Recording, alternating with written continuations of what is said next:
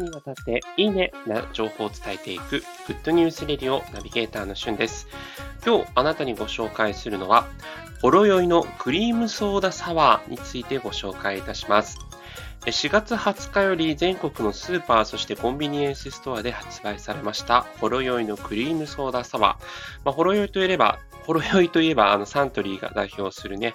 お酒のラインナップですけども、2009年に発売以来、幅広い年代の方に支持いただいて、ロングセラーの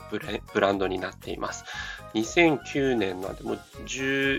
3年、12年ですね。はい。確かに、あの、本当にもう、えー、ずっとですね、ほろ酔いあるなという印象あるんですが、まあ、様々なこう味がつどつどレギュラー味とは別に発売される中、つい最近発売されたのがクリームソーダサワーです。メロンサワーにクリームの風味を加え、クリームソーダを思わせる甘く爽やかな味わいを実現して、パッケージは喫茶店を想起させる背景に、クリームソーダをイメージしたイラストをあしらっている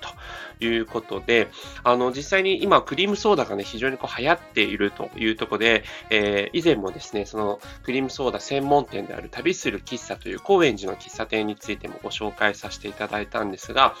えー、今回このほろ酔いのクリームソーダサワーに関しては、サントリーのその公式ページ自体にですね、その旅する喫茶の店主さん、そのクリームソーダ職人というね、肩書きがある方監修のもと、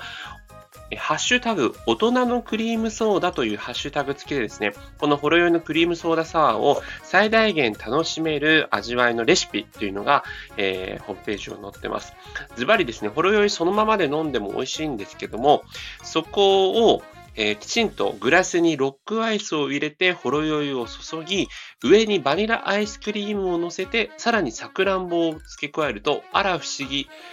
もうそのまんまね、クリームソーダそのものになると。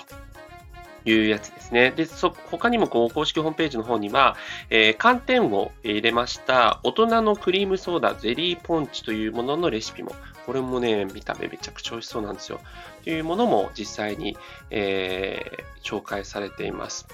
で、えー、ツイッターの方とかではですね、実際にあの、デヴィ夫人が、この大人のクリームソーダを、えー、日本一セレブな実演販売ということで、えー、そのアレンジレシピとかね、そういったものを紹介してますので、そちらの映像の方も2分ぐらいの映像で、えー、面白いなと思いましたので、ご確認ください。